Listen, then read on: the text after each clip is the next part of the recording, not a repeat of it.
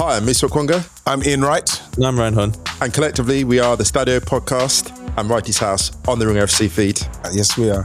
We come to you three times a week on the Ringer FC feeds. Bringing love. We're bringing love and football. So if you like zooming out and zooming in on football and all the stuff around it, make sure you follow Ringer FC on Spotify or wherever you get your podcasts.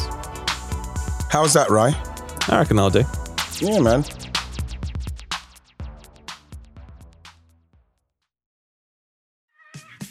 There's a lot that could impress you about the all new Honda Prologue EV. True, it's got class leading passenger space and clean, thoughtful design and intuitive technology. But what really sets the Prologue apart from the competition is that it's more than an EV, it's a Honda. Honda, the power of dreams. Visit honda.com slash prologue to learn more. This episode is brought to you by UGG. Y'all know UGG is a brand that athletes wear all the time in the tunnel and on travel days. Well, I bet you think UGG season is only during the colder months of the year. Au contraire, you're wrong. You need to check out the latest spring drop from UGG. They have everything from sandals to clogs. I like the sandals. UGG has you covered for your next spring adventure. Shop the Golden Collection at UGG.com.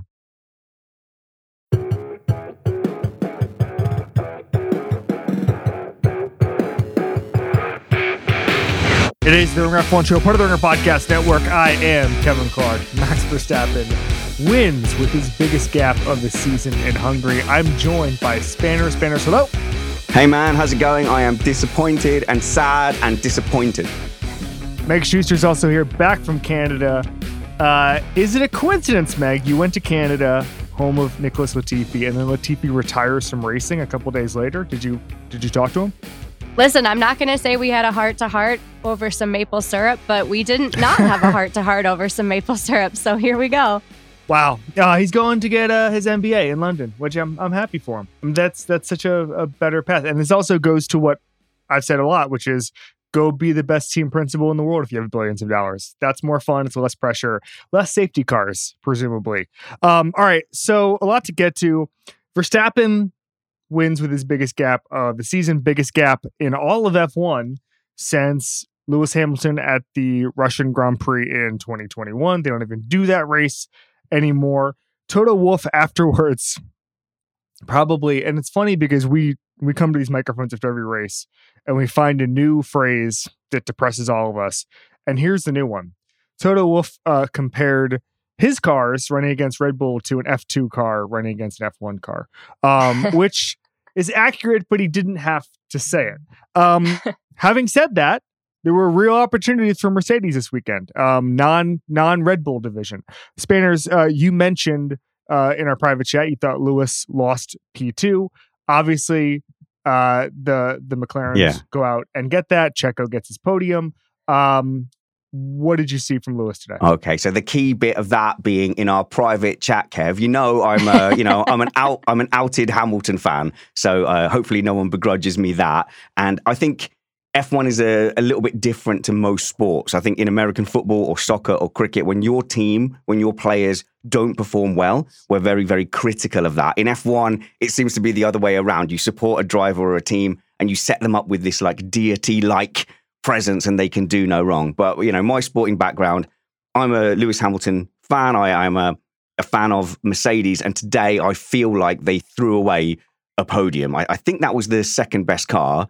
And I, I'll make the case for a, a few areas where I think Mercedes and Hamilton combined together to throw away the podium or the P2 that should have been theirs. Oh, you want me to do that right now? Okay, fine. I will do it right now. Okay. Wait, we'll do, we'll do a You six can't part tease narrative us and then not do it. What the hell? Wait, what do you want to do I don't here? know. I thought you were going do to go 10 episodes "Spanners, on this? You're crazy. what what could you possibly mean? And I'd go, well, I'm glad you've come back to me. Well, okay, but hold on. But T- Toto Wolff said Mercedes was the second best car. Yeah, and he's then right. Ted Kravitz, well, here's the thing. So Ted Kravitz had to do this thing. I instantly recognized it as someone who talks to a lot of people like that, where they're coping or they're just explaining something, and then they say something you don't expect, and then you just kind of have to break it to them that you think they're wrong. And so Ted Kravitz, so so Toto was like, "We had the second fastest car," and Ted was like, "Uh, uh, well, obviously, you know, I'm thinking." I'm thinking Lando Norris here. Like you're beating around the bush to say Ted was trying to tell Toto Lando was a was better today. Yes. Um, Yes. and Toto didn't want to Mm. hear it. Um, Yeah. Spanners, you, uh, you, we're gonna not save this for a midweek episode. Um, No, no, no. So, Hey, look, I think so it's you fairly have the simple. floor. Yeah, I think like Norris was better today than Lewis Hamilton in a number of ways. And, and McLaren have developed well and performed better as a team. So, look, let, let's start with the drivers today. Lando Norris showed that he has the head to manage a complicated tyre strategy. So, Pirelli haven't done this for a while. Okay. So, yes, Piastri looks great. He was great on turn one. He took a great opportunity to mug Lewis Hamilton and Lando Norris. But you kind of you think maybe he was lulled into a false sense of security by how hard Pirelli have gone on their compound choices. So he's just been beaten around, leaning on the tyres uh, all day long, all race long, all season long. And then Pirelli go a step softer, presumably because they've listened to me and uh, they've made the race more exciting. I think it was a good move by Pirelli to go a step softer. But Piastri perhaps doesn't have that same experience. Lando Norris has been in F1 doing that Pirelli tyre management for a lot longer. So early on in the race, Piastri's probably there nice and confident. Yeah, I'm matching Lando Norris. Lando Norris knows the fight is is later on. It was a brilliant Pirelli drive from Lando Norris, and he just did, you know, a, a, a maximum better job than not necessarily Lewis Hamilton on tyre strategy, but Mercedes hung Lewis Hamilton out to dry on tyre strategy. So the first tyre stop, they were in no man's land. They they went for an ill-conceived undercut, I think, which was always going to be easily covered off. I think he was three seconds back before he went to go for for the undercut.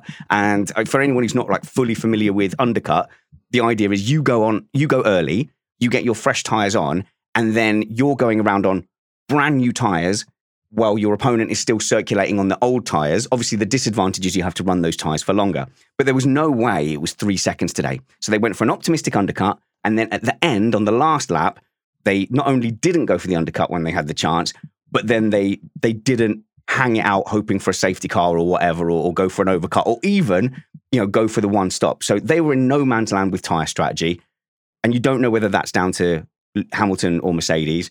Whereas Lando Norris and McLaren just nailed it. They did the simple things well. It's like, you know, that fo- if you're like Tottenham Hotspur going against Man, Man City, yeah, and you just play your 4 4 2 well, you pass well, you press well, you do the fundamentals right. And, and that's what that's what Lando Norris did. And that's what McLaren did. And then the other the other fail, I think, from Lewis Hamilton today was the start. I Yeah. feel like he. I feel. Sorry, I've been talking for a while. Uh, I feel like he got a rush of blood. So he got a rush of blood. It's Max Verstappen. You know, it's the old enemy. It's 2021 all over again, and it was done. Max Verstappen had the inside. If Lewis Hamilton had the inside there, he's gone as well. But that was an indefensible position, and he squeezed Max Verstappen tight. He was always going to get pushed out to the outside. Neither Max Verstappen nor Lewis Hamilton was going to hug the apex and leave two car widths on the outside. It was done, and he saw it far, far, far too late, which I could tell from my sofa because I'm dead good, aren't I? But it was, it was just. It was an odd choice. Why fight Verstappen so hard? Did he have it in his head that he was racing Verstappen today? Because I, I didn't. I thought he was racing the McLarens, and he both out, lost out to both McLarens at the start. And uh, so, so I agree with Toto Wolff. They had the second best car, Norris was bang on it. McLaren were bang on it, and Mercedes weren't. I sat in the front row at White Hart Lane for a Man City Tottenham game. Tottenham won 4 1. And real case we made it was my Apex Mountain. One of the best days of my life. it was great. Weather was great. Had a great time with the wife. Um, Meg, is Spanners correct? I I don't totally buy that Mercedes had the second best car across the entire weekend, but I'm totally with him in that they flubbed their strategy all over the place. I mean, even going back to Saturday and qualifying, where they sent George Russell out, seemed to hinder him from getting into Q2. I Oh mean, he started God, what P18, sort of because of where he ended up in the the grid, and he got you know pseudo impeded by a number of cars. Who, when he was talking afterwards, he was like, "I can't even blame them." I would have done the exact same thing in this situation. You're all fighting for your own life out there. And he just sort of had to put the blame on the engineers and where they sent him out. And, you know, that's bound to happen once in a while. But when you stack it up with what happened with Lewis this weekend, also, it was just a really, really tough outing all around from from the Mercedes higher ups. It was Q1 as well, Meg. Q1. Yeah, It- that, Q1. that should have been that should have been like easy to get out of. They, you know, you, you, even George Russell said it in the post quality interview. Like, why weren't we just circling around getting bike banker laps. They really left it till the last minute. And I think, you know, as, as we'll say, long suffering Mercedes fans, you know, oh, there's, there's only been like six world titles or Yeah, whatever you guys is, or have had it titles.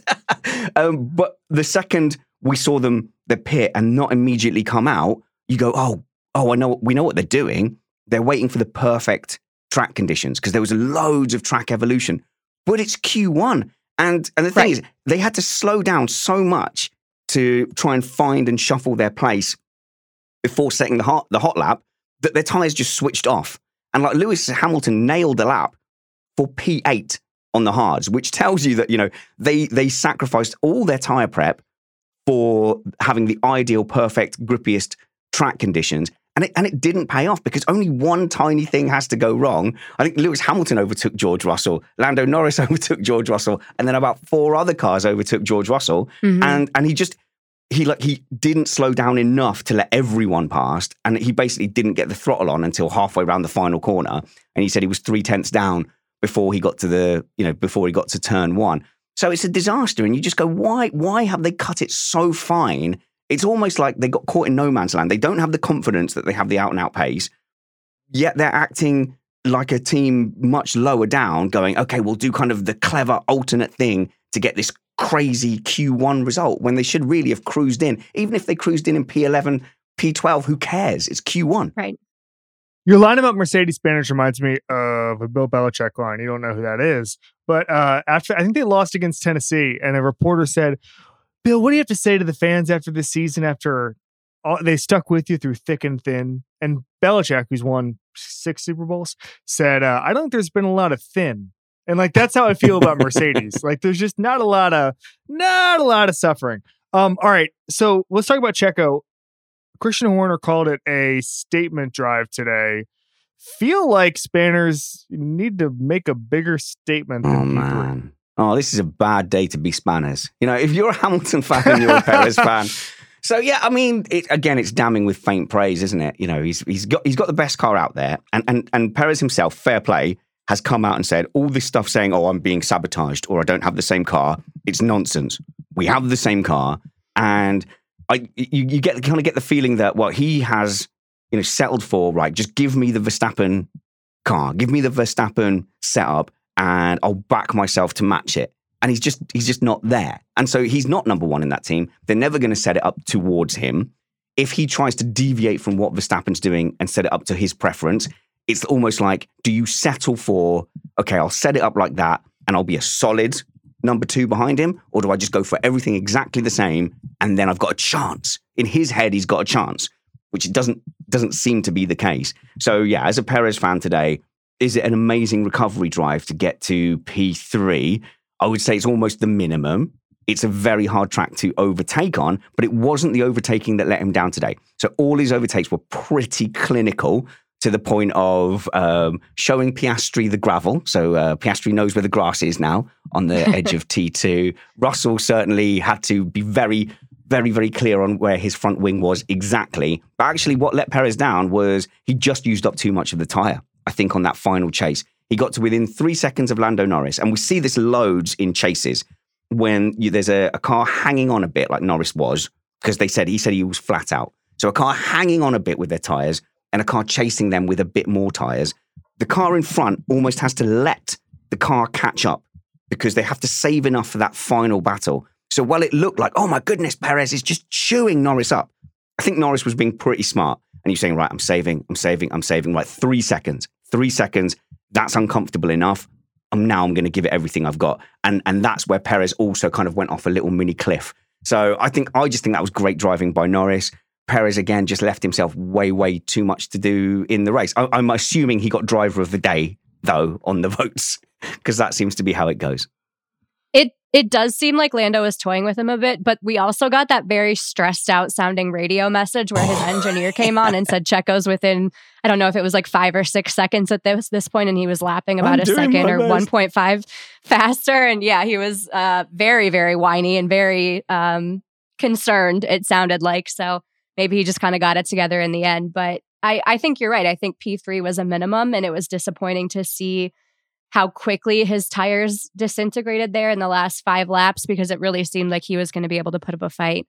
Um, so yeah, I, I don't think this like means anything for him going forward. No. I think it's about par for the course with how he's been since what Miami. Um, but it, it's Yeah. sad to see when you have that kind of a car and you want the best for Checo. From PA. A sad to see. A sad to see from Meg Schuster. Harsh, isn't it? It But you is. yeah, you've just got It too much me to do. sad. You, you stick you stick Perez on the hards, and he does 24 laps at a decent pace, and and and he doesn't really make a mistake overtaking people. It, it's just it's just too much to do. If if they were as dominant as the McLa- as the Mercedes in 2014, 2015, and you're Rosberg doing that, which was a scenario we saw a lot, and you've got enough of a margin, yeah, you just clear the whole field. I don't think I think the field spread was a little bit worse than it is now. Uh, then you it looks like yeah, solid one two. Yeah, of course, Rosberg's number two. But I think you put Nico Rosberg in that Mercedes in 2017, 2018, 2019, 2020. I think Rosberg looks a little bit more Perez-ish. Yeah, come fight me. But I, I do think they have that kind of a gap to the field. Like if if you put Max Verstappen in P8 in that car, I feel like he ends up winning the race. I don't and I don't know, maybe that's just, you know, the difference between the two drivers, I guess, but um I I would have expected more, I guess. Okay, so this is a natural segue into Checo's possible replacement, who made his return this weekend. Daniel Ricciardo finishes 13th, two spots ahead of Yuki Tsunoda. Um, I didn't, I, I, I didn't find anything objectionable about this. Meg, what'd you think? No, I thought it was sort of the best we probably could have hoped for. He outqualified Yuki, which I think was probably the goal going in, finishes 13th, even with that accident from Zhou and, you know, taking out the Alpines uh, around turn one. He got dropped to like 18th and managed to kind of fight his way back. He also had a 40 lap stint on the medium tire to finish the race, which is just wild and was able to hold off the people behind him with that tire. So, I think it was great to have him back out there. He was just a very, very happy, smiley presence. And I think he did about as good of a job as you could have expected in his first outing back. Yeah, looking at the race pace, Kev, he, he he looked strong. It did actually look strong, like Yeah. really, really encouraging. And remember, these are two drivers now massively under pressure. So no driver is playing the where will I be next season game harder than Yuki Tsunoda and Daniel Ricciardo. So he's come in to a car I thought he was going to struggle. So I was predicting a big, big struggle. He did the Red Bull test. I was like, yeah, this car's amazing. Yeah, mate, you ain't, you're not driving that car, bro. So he went into the Alpha Tauri, which is, uh, you know, renowned this season for having a bit of braking issues. And I was watching the the live timings, which everyone listening to the sound of my voice now, you need to be watching the live timings. That is where the race is. Go and find the, Yes. the live timings during the race and, and look at the race pace on the stints and try to be, you know, be an armchair detective picking those things out. Um, so yes, he did have an unusually long stint, but when I could find comparable race pace stints between him and Yuki Tsunoda, it was really close. And I think that favors Daniel Ricciardo. So basically, you've come into a team and you're straight up to pace. It's good news. So I said this last week, Meg, when when we started talking about the scenarios of Danny Rick, and I think that there were some people who said, and I was one of them at first, where I'm saying, why would he want to come back? He's just going to be in a bad car. It's going to look bad. It's going to be sad. All that stuff. The bar for him to succeed at Alpha Tauri, when everyone knows it's a bad situation, is so low. He has to Mhm. beat one person who he did beat today. As long as he reliably beats Yuki Tsunoda, who in theory he should, everybody's going to consider this a success. Everybody's going to tip him for replacing Checo in in March of next year. Spanners? March of next year? No, no, no. I think uh, I think Perez is secure for for 2024. I don't know about that. I think it depends on how he finishes the rest of the season. I, th- I think there's a chance. I, I know Red Bull keeps saying that there's no hot seat for Checo, and he's Well, fine. it and remi- looking you- forward you, to you know what it reminds me of? It reminds me of this time last year or a little before when everybody when it's well, McLaren's got an ironclad contract with Danny Rick. He will definitely be back for next year. And then they were like, "Oh no, you got to go, pal. Contracts recently- are fake." I Can I recently say that- rewatched. Sorry, I just recently rewatched the Drive to Survive episode with Daniel Ricciardo for the, the Oh. last season, and like him talking about his hopes and you know whether he'd cling on and whether there was a place available. It was all so sad that like I've gone from not a Ricciardo fan to like generally a well wisher. when they gave him the send off at the end of the season and were like, he won't be back on Drive to Survive next year. And it was like all the highlights of him throughout the year. It was just like just an awful. obituary. The one thing that I took issue with with him this week um, was that he shared a jet to Hungary with Lando Norris. Mm. And as a lover of chaos and drama, I really, really wanted them to have some sort of pseudo beef over the last half of this year. I know it wasn't going to happen because I know that they are friends in real life, but it would have been fun for me to uh, if they like played into that at all. Unfortunately, they're not. I have a theory on athlete beefs, which is that the real ones you never really know about because they're over such serious things that they would never become public. Like that's that's and so like the fact it's like oh they were teammates or whatever like eh you can't really hate a guy that much because you were teammates and you were competitive and they're friends. So and by the everybody's whole thing was that Max uh, what that Ricciardo remember Horner said he was running from a fight when when Ricciardo Yeah. left. Like they're still boys. Like Max and Ricciardo are still Yeah. really really tight. It was just professional uh conscious uncoupling. Who do you have a beef with in sport or in your professional life? You have the people who are probably most like you, who are in your zone, in your ability range, and the people you're having to to beat to come up against. And I think ultimately most people are mature enough to kind of turn around and go, "Wow, you know, you really pushed me, and you pushed me because you're you're like me." And how many sporting rivalries do you see where in retirement they're bezies? hundred percent. Most of my feuds are with people who like from like 15 years ago, where they probably don't even know they're in a feud with me. I'm talking about people from like local newspapers who didn't give me Hey, man, internships. It's like the that's same in I'm in a feud podcasting, man. It's the same in podcasts. The pe- I'm not gonna name any I'm names. feud with would be shocked that like Yeah. they work at like random newspapers. They're probably not even worth there anymore. These No, are probably no, shut no. down. I think we should have an offline discussion where we do name names. Yeah, yeah, because then I can but- tell you about Terry Saunders for from for F1 Sake podcast. I hate that guy. Cannot stand Dan Jury from Engine Braking podcast. He is just the biggest fraud in F1 podcasting. So we can say all of that in private. Yeah, great. Wow. Can't wait. Okay. Can't wait. Yeah. No, honestly, I would name names. Just nobody cares about the people I'm I was, was feuding with when I Can I I quickly say I love like Dan 20, and 23 Terry? years old. um, yes, you may. This episode is brought to you by Armorall. When you want the best for your car, preparation is everything. That's why teams like Oracle Red Bull Racing use Armorall to prep their team vehicles. From interior cleaning and protectant wipes to car wash and wheel and tire cleaner, Armorall, America's number one trusted auto appearance brand, has what it takes to keep the two time defending champions looking their best inside and out. And get this now through May 31st, you can get $5 back when you spend $20 prepping your car, like the Oracle Red Bull Racing team. All you have to do is upload your receipt to Armorall's website after you buy. Visit armorall.com for program details and redemption. Terms apply. Armorall, chosen by champions. This episode is brought to you by Hotels.com. If you're busy like me and you're trying to catch your kids' games, it's important to have somewhere where you can go to find a good hotel. We're all over the place. Sometimes, you know, we're in Florida, we'll be in New York, want to take the wife on a quick vacation and get away. Whether you're looking for a relaxing getaway or heading out of town to see the playoffs, Hotels.com app has a perfect hotel for every trip. Compare up to five hotels side by side so you can see prices, amenities, and star ratings without having to switch back and forth between options. So start planning your next getaway and find your perfect somewhere in the Hotels.com app today. This episode is brought to you by NetSuite by Oracle. As your business grows, you might start seeing some lag. There's too much work for your team, too many different processes, and it takes forever to close the books. If this sounds like you, you should know these three numbers 37,000, 25, and 1. 37,000 is the number of businesses that have upgraded to NetSuite by Oracle. It's a cloud financial system that can help streamline accounting, financial management, inventory, HR, and more. 25. That's how many years NetSuite has been helping businesses do more with less. And one, because your one of a kind business deserves a customized solution for your KPIs. It's like when you come here for this podcast or when you check out your favorite website to gather all the info you need to make better decisions for your fantasy leagues. Well, NetSuite does that for your business and then some. It's one efficient system, one source of truth with everything you need to grow. Right now, download NetSuite's popular KPI checklist designed to give you consistently excellent performance absolutely free at netsuite.com slash ringer. That is netsuite.com slash ringer.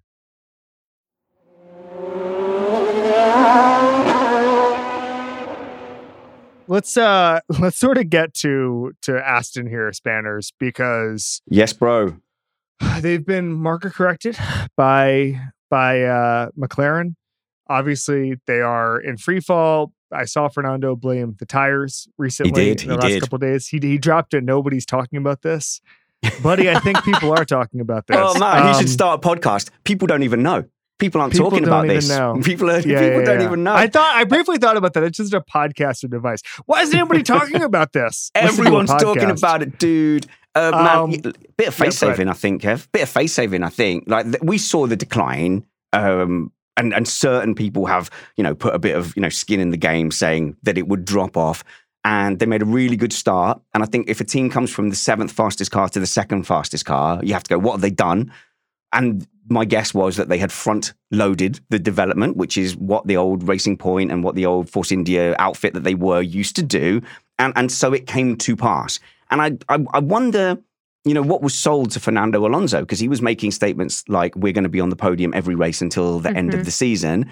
And I, I certainly didn't think that would happen. And I'm only going by like a pattern recognition. What have we seen in the past from this outfit? What have we seen in the past from midfield teams who pop up at the beginning of the season? Because it's not uncommon. Um, you remember, I think in the winter, you and I, Meg, we were talking about the calendar and we said that big, uh, you know, there was going to be a big gap where the Chinese Grand Prix was meant to be. Yep. And I said how annoyed I would be that a team was going to pop up like Haas and get podiums and then everyone would go, oh, this is the Uh-huh. real deal, it's Haas. But it wasn't. It was Aston this year. And it shows progress but they'll come back next year. And so I think there might be, you know, a little bit of sting. It hurts Alonso to be fighting for podiums. And now I would say no one's going to argue with me now, are they? That they are solidly the fifth fastest car, just behind Ferrari. I think that feels fair. And and that's gotta hurt. So now he's saying, well, it's the it's the change of tires. You know, that that he's blaming it on the tires. But the the downward spiral started well before Silverstone when the tire compound changed. And he cited Red Bull as proof. So it was like, yeah, but Red Bull are struggling as well with these tires. Unfortunately, that was not sounded out by winning by the highest margin. Did you say the highest margin since 1874? Did you say? That's exactly what I said. Yeah, that's, right. exactly what you said. Yeah, yeah, yeah. Also, you have to remember though, no safety car, no safety car. Hungaroring doesn't really give us many safety cars, so that you know that a lot of the bigger wins that Verstappen would have had have been masked by the fact there was a safety car that bunched the field up. But yeah, I asked him, Aston Martin, look, uh, this was completely expected. Feel bad for him, but you know, is he going to retire this season or is he hanging on to see? You know, if if I'm Aston Martin now, you've turned all your development to 2024 already, and break the cost cap this year because we know that's a slap on the wrist. Uh, get a points deduction for this year. Who cares? You're fifth anyway. Who cares if you're sixth? You've got a million squillion dollars in um, Lance Stroll space bucks. So just come back next season and uh, and and come out with an even better front-loaded package and hang on for a little bit longer. And then Lance Stroll will be world champion in 2027. Meg, non Red Bull division, obviously. How do you see these teams? I wouldn't want to say at at the on the second rung because that's a huge rung. But how do you see those teams working themselves out? Yeah, I think Mercedes will probably finish comfortably second, would be my guess. Um, and after that, I have a lot of questions because it felt like this weekend was sort of a proof of concept for McLaren, whereas Silverstone was like a great first outing. This one, it really felt like they had a really nice pace all weekend through qualifying and an especially great race pace, especially with that medium compound tire. Um, and they're only they're 80 points behind Ferrari right now. They're 97 points behind Aston Martin right now. And I, I don't want to come out here and say that two races is, you know, going to last the entire second half of the season, but I wouldn't put it past them to be in the hunt for three. I think either they or Ferrari will end up third. Hmm. It's not it's not a complete surprise. I think the surprise was how badly they started. So that was disappointing. So they have Yes. sort of underwhelmed and they had been on a slight upward path until this season and then you kind of go, "Well, how have they ended up so low?" So they got the concept completely wrong and this is essentially their second stab at the at the at the concept this season.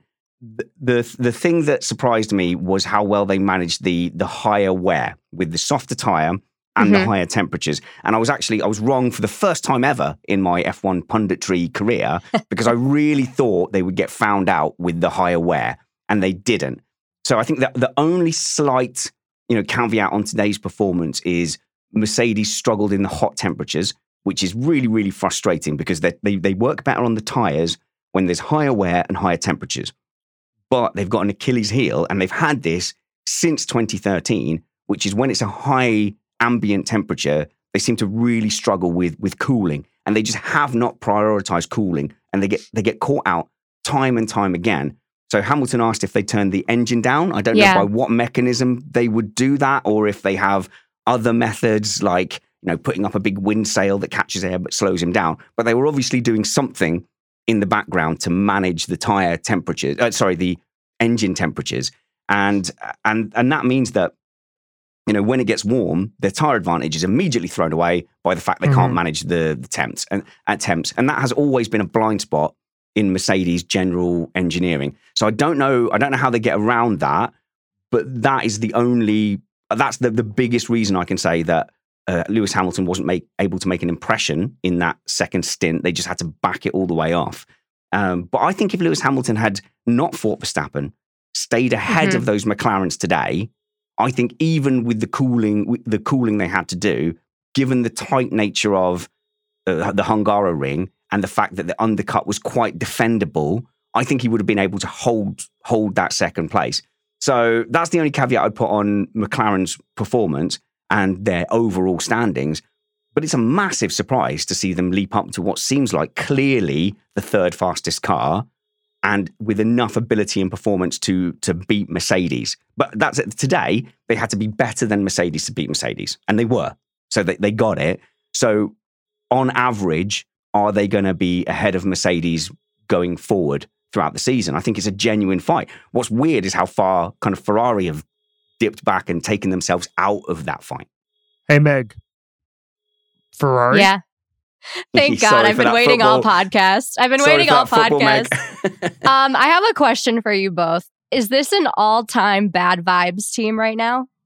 It feels like every Well, wait, communication did we see. see? from- Charles was like, "Thank you." Was, was so amped that someone asked if he was. Uh, I think demoralized was the was the question. He was like, "Thank you for asking that question. I'm not. I just want everyone to know I'm not demoralized." Yeah, that's which li- is that's always lies. it's Okay. I'm not always- down bad. I'm doing I'm gonna. just fine. I'm going to. He says he's going to keep giving all of his effort for every race, which I, I tend. I tend to. I tend to believe in some. we in some got way. we got someone ask us on Twitter if Charles was quiet quitting right now, to which I responded, I think he's loud quitting right now. I think I think he's really going through it. And I then mean, someone all responded to Ferrari that is. and said "le petit le petit quit." Yeah, but I think the That's pit, the pit wall might be quiet quitting. Like, I, I don't Everybody know what's going on with that Everybody pit quiet wall. quit. Their plans, their their plan A, plan B, they've abandoned that. They're now going to hexadecimal to accom- Great. accommodate new plans. Well, Well, and then I- they had a, a like a plan or a position Sierra that they were asking Carlos about at one point, which I don't know if that's a pit stop strategy or some sort of positioning on the the steering wheel. But um, yeah, I I thought at a minimum this strategy stuff was supposed to improve under new team leadership. Even if the car was going to take a year or two to straighten out, that would be fine. But there still just doesn't really appear to be an adult in the room. And before anything else can get better, I think Yeah. there has to be some sort of internal understanding and communication improvement because everyone on the radio is talking over one another. Everyone is upset and has a, a negative tone of voice when they hop on. It's it's just it's really really weird. I've got a guess for what that Sierra, what's it was. Right, I Mm. think Sierra for switch, for switch position. That's my guess. Mm. So there was Okay. a bit of um, there was a bit of uh, you know rumblings on social media. Should Carlos Sainz be let through on the soft tire because Yeah. Leclerc was ahead of him on the medium tire, and they were like, why on earth isn't Ferrari just letting uh, Sainz go through and attack? So I actually think though, in Ferrari's defense, and I this is the one per year. In Ferrari's defense, they gave Carlos Sainz the choice and the option and I think that might what be, you know, what it was like. Do you want to deploy Plan Sierra? Do you want to switch? So if you want to go ahead, we'll let you go ahead. But he would have then. I could be misremembering, but I thought the Sierra thing was after Oh, he was? Oh, already okay. off the softs. Oh, okay. Well, maybe I, so. I could be misremembering, mm. I'm and sure it's certainly valid if that's what it they was. they were definitely asking him if he wanted to push on when he was still on the softs behind Leclerc, and he kind of said there was some comment that was like, "Not yet, not yet," because if they'd have let him past, then he he is almost obliged to use up his tires and go. And I think if you did that on the softs today, and I don't think we saw many cars on the softs, to be honest. I think it was a bit of a you know a bit of a dud in the end. It wasn't quite as high wear as we thought it was going to be. Then he would have basically had to pit like two or three laps later. So I think he realised that, and he was desperate to save the softs and extend that first stint as much as possible. So given the opportunity to go to go past Leclerc, he wasn't going to take it because he then didn't want to push. on. I think he was happy. Um, so I know a lot of Ferrari people were, were unhappy with that, but I think Ferrari did that okay. It's just that when the pit wall comes over and says, We got this, and Leclerc's asking more questions, and they said, Well, we'll discuss it at the end. Leclerc's going, What? What do you mean discuss it at the end? I want tyres now. Is But um, I have n- never had less confidence in any radio message than I have with the Ferrari pit wall saying, We got Yeah. this. So, Is that a um, good thing? Oh, you guys are involved now? yeah. Great. Is that Oh, supposed to help? Well, it's nice to know you're paying attention. But Leclerc did sound distraught. He sounded sad. And if you, if I was that reporter and I'd said, "Are you feeling despondent?" and he said, "No, I'm fine," I would look him in the eyes and I would say, "Why? Why are you turning this into a microphone of lies? I've paid money for this microphone. It's a good microphone, and you've ruined it with what you've just done there. You are sad. Here's a tissue. Please cry." No, I don't. Yeah, just- sorry, that's harsh. But he should be sad. He should be sad. He's entitled to be sad. Two things. Number one is I don't know if anybody. I'm a I'm a golfer, golf fan, as is Meg. Uh, and Brian Harman right now is running away with the British Open at Royal Liverpool, and it's very funny to me to see tweets. They're like, "It's really it's a great tournament if you just take the leader out of it." And us F1 fans are saying, "Welcome to the party, pal." um, all right, let's uh, let's get to some questions. Uh, Spanners, this is something you brought up um, in general, vaguely. Um, but here's a question. It's from Ben Meyerson. Hey Ben. Should Oscar should Oscar have finished on the podium instead of Lando? No, no, no. So um, Oscar Piastri, he, like when you see him racing, he's got awareness ten. It- that looks really good. Uh, when there was no tire wear at Silverstone, he was pushing the tires and he was following Lando Norris in, and, and was arguably unlucky. But there's a you know there's an element that he's behind Lando Norris, and that's just overall tire management, as we said at the beginning. And you know this is a race where he could not have been expected to know how to exactly manage a race in these conditions. And so it looked a little bit harsh because he got pitted out of the way almost. So Lando Norris got the first pit stop, Mhm. And they will have argued that they were protecting the undercut. I, I don't think the undercut was on. I think they had a they, they had a lot of room. There was a three second gap, and I didn't see anybody undercut over three seconds. Like that's like Singapore levels of of undercut. We just didn't see that today.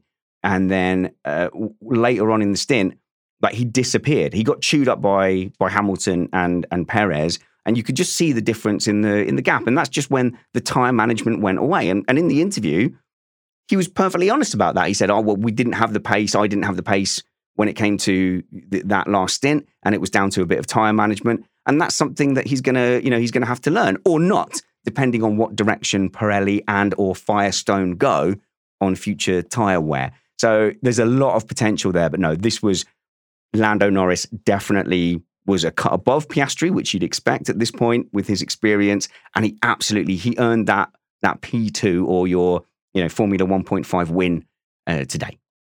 Well, and also when they pitted Lando first, he came out and immediately set what was then the fastest lap on his new hard compound tires. So he was driving it lights out as as fast as he could go. And then had Oscar kept pace, I think they ended up pitting Oscar before Lando for the second pit stop. So had he been around the realm, it maybe would They have evened itself said, out. yeah. But but I, I think you're right. I think he just he fell off, and then at that point, it, it kind of stopped Mm. mattering.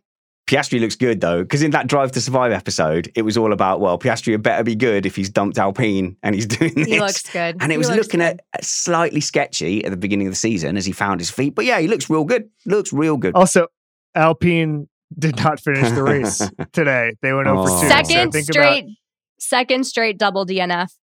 Poor uh, just think about think about the day Oscar Piastri could be having had he kept his word. Uh, Meg, this is from Ro Nordy. Would Oppenheimer make a good team principal? Oh God, I haven't seen the movie yet, so I can't Oh, fully, boy. I can't fully, uh, fully weigh in here. But um, well, me neither, but I could tell you what Well, happened. no, I can I can handle this one. Uh, he got everybody rowing in the same do. direction. A lot of crazy people. He himself was crazy. Uh, probably a bit of a, a sociopath in some in some way. Uh, but he got the job done, and I think I just described everyone who's ever been successful in Formula well, One. so I, I was going to ask you. So then, which team principal that's currently on the grid is he most like? Uh, I- your Zoom connection's breaking up. I, I don't know. Uh, I don't know what you just said. Um, all right. Uh, hey, this this is actually an interesting question. Uh, it's from random dog name spanners. Do Hey, McLaren have name. the best? Do McLaren have the best driver lineup in F1 right now? No, maybe. I don't know. See, the, here's, the, here's the problem: is it's really hard to compare, uh, you know, drivers unless you compare them to their teammates. And so Lando Norris really thumped Ricciardo, so that's like in his favor. If Ricciardo come, his comeback is quite successful, then you go, okay, well that was you know that was a good thing that Norris did. Norris has looked good against Carlos Sainz. Um, so yeah, it, it's really difficult to tell. Like Piastri's come in and looked kind of there or thereabouts, but then today we've seen areas where you know he needs to improve and get experience. But are you really going to put that up against uh, Leclerc and Sainz? Are you going to put that up against George Russell and Lewis Hamilton? Are you going to put that up against Fernando Alonso and oh, never mind. I've run out. I've run out. Meg. I ran out of comparisons. Yeah, it's it's a firm no for me, dog. Uh, Meg, last question. This is from D5s. Is the single greatest skill in F1 actually George's PR ability to act like my aunt in front of a camera to mask the fact that he does all the things people say they don't like about Max just without the winning? He has caused multiple incidents by being overzealous and out of control, is constantly coming up with weak reasons to, to beg to be swapped out with Lewis, and ask for new tires with less than 10 laps to go when he already has the pace to pass Sainz. But he knows how to play the PR game. I love this, except I don't actually think he has that great of a PR strategy. I, I think I think he's on TV a lot because he's the head of the drivers union, and so I think he's willing to kind of put himself out there and answer questions and things like that. And he does seem like a relatively reasonable human being in interviews, but I, I think that his on track stuff definitely outweighs that. I, I was cracking up when it, I think it was like maybe eight laps to go or seven laps to go when he asked to be swapped or asked for a, a pit stop. Mhm. And then he almost immediately passed Carlos Sainz, like maybe a lap or two later. incredible, incredible work from him today. Americans Spanners. stop being fooled by us. Okay, like there are big cultural differences. Okay, so this doesn't apply to me because I'm, you know, I'm from Essex and we wear our hearts on our, our mouths and we'll tell you exactly how we're feeling. But there is a lot of Britain that is incredibly emotionally repressed. So George Russell comes across a lot of times as this like, oh blimey, uh, you know, I, I I can't believe it. This is this situation is is um is, is barely manageable, but I'll be fine. But but that's just how a lot of British people are. Like they'll be shot with an arrow and they'll say, yes, I am, I am in a little discomfort due to the the blade and the shaft that's currently in my Yeah. abdomen. But there is underneath what he is trying to present as this very PR polished guy. He is as red hot as Alonso. He is as flaming hot as as Lewis Hamilton, and we see the flashes come out. You know, the with Bottas in Imola when he was still in a Williams. Uh, that you know, the rush of blood last year at Silverstone with Guanyu Zhou. So yeah, he's definitely. I, I don't know if he's winning the PR game, Meg. I think you're right. I think he's tried, but there's there's too much of his raw, uh, you know, aggression and ruthless sportsman-like behavior that comes out. And I don't think anyone would judge him poorly. I think you know that's what Schumacher had. That's what Verstappen and Hamilton have, and and Russell has it as well. But he just has this very kind of you know his whole thing is here's a here's a logical PowerPoint, and I'll point things out to you. Um, but really, no, he has he has rushes of blood. He's hot headed and he's massively aggressive. I, I don't know what that um, questioner's aunt is like, but uh, you know none of my aunts are like that. It was funny during the the pre-race grid walk. He was talking to the Sky Sports crew, and they were sort of asking about qualifying and how disappointing it was, and you know what sort of strategy changes they may make going forward in that realm. And he was, you know, giving very polite answers and saying they had discussions about it. It would be fine going forward. And then Nico Rosberg stopped and he was like, "Hey, did you yell at the engineers yesterday, or like how heated Yeah. did, did that conversation get?" And George just kind of laughed and looked away mm-hmm. and and Yeah. gave a very non-answer, which seemed like, yeah, he probably went in and just screamed at everybody. So to the rest of the non-UK world, politeness is a defense mechanism in the UK. Do not do not take that at face value. A British person being polite to you could mean anything. Wow. Uh, the Brits got Oppenheimer in some hot water. I don't want to spoil them. Oh, is that is that is that the is that at- right, Kev? Well, I respect bomb. your opinion in that matter. Please carry on with your detailed and intelligent analysis. I don't want to spoil the atomic, the making of the atomic atomic bomb for anybody. We don't know. I don't know. Um, is it good? Is it bad? Simpsons Who joke. can say? The literally a Simpsons joke. Wait a minute. I didn't tell you how World War II ended. Um, all right. So we'll be. I, you guys will be back for Belgium. I, I have to go.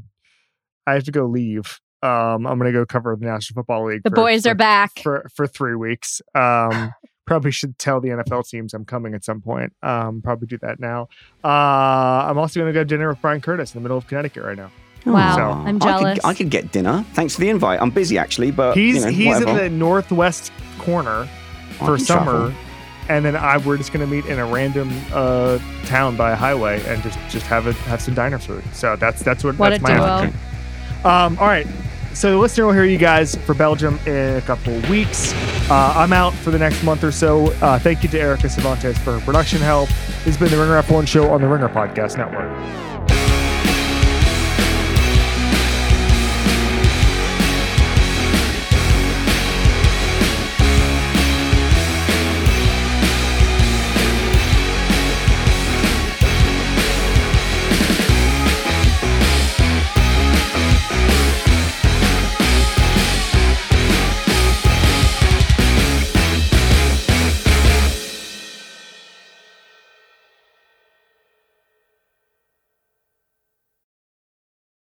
This episode is brought to you by Empower. You got money questions like Can I retire early? What are my best savings options? Can I afford to pay for my kids' education? Luckily, Empower has all the answers. With Empower's real time dashboard and real live conversations, you get clarity on your real life financial goals. So join 18 million Americans and empower what's next. Start today at empower.com. Tap the banner or visit this episode's page to learn more. Sponsored by Empower, not an endorsement or statement of satisfaction by a client. This episode is brought to you by UGG. Y'all know UGG is a brand that athletes wear all the time in the tunnel and on travel days. Well, I bet you think UGG season is only during the colder months of the year. Au contraire, you're wrong. You need to check out the latest spring drop from UGG. They have everything from sandals to clogs. I like the sandals. UGG has you covered for your next spring adventure. Shop the Golden collection at UGG.com.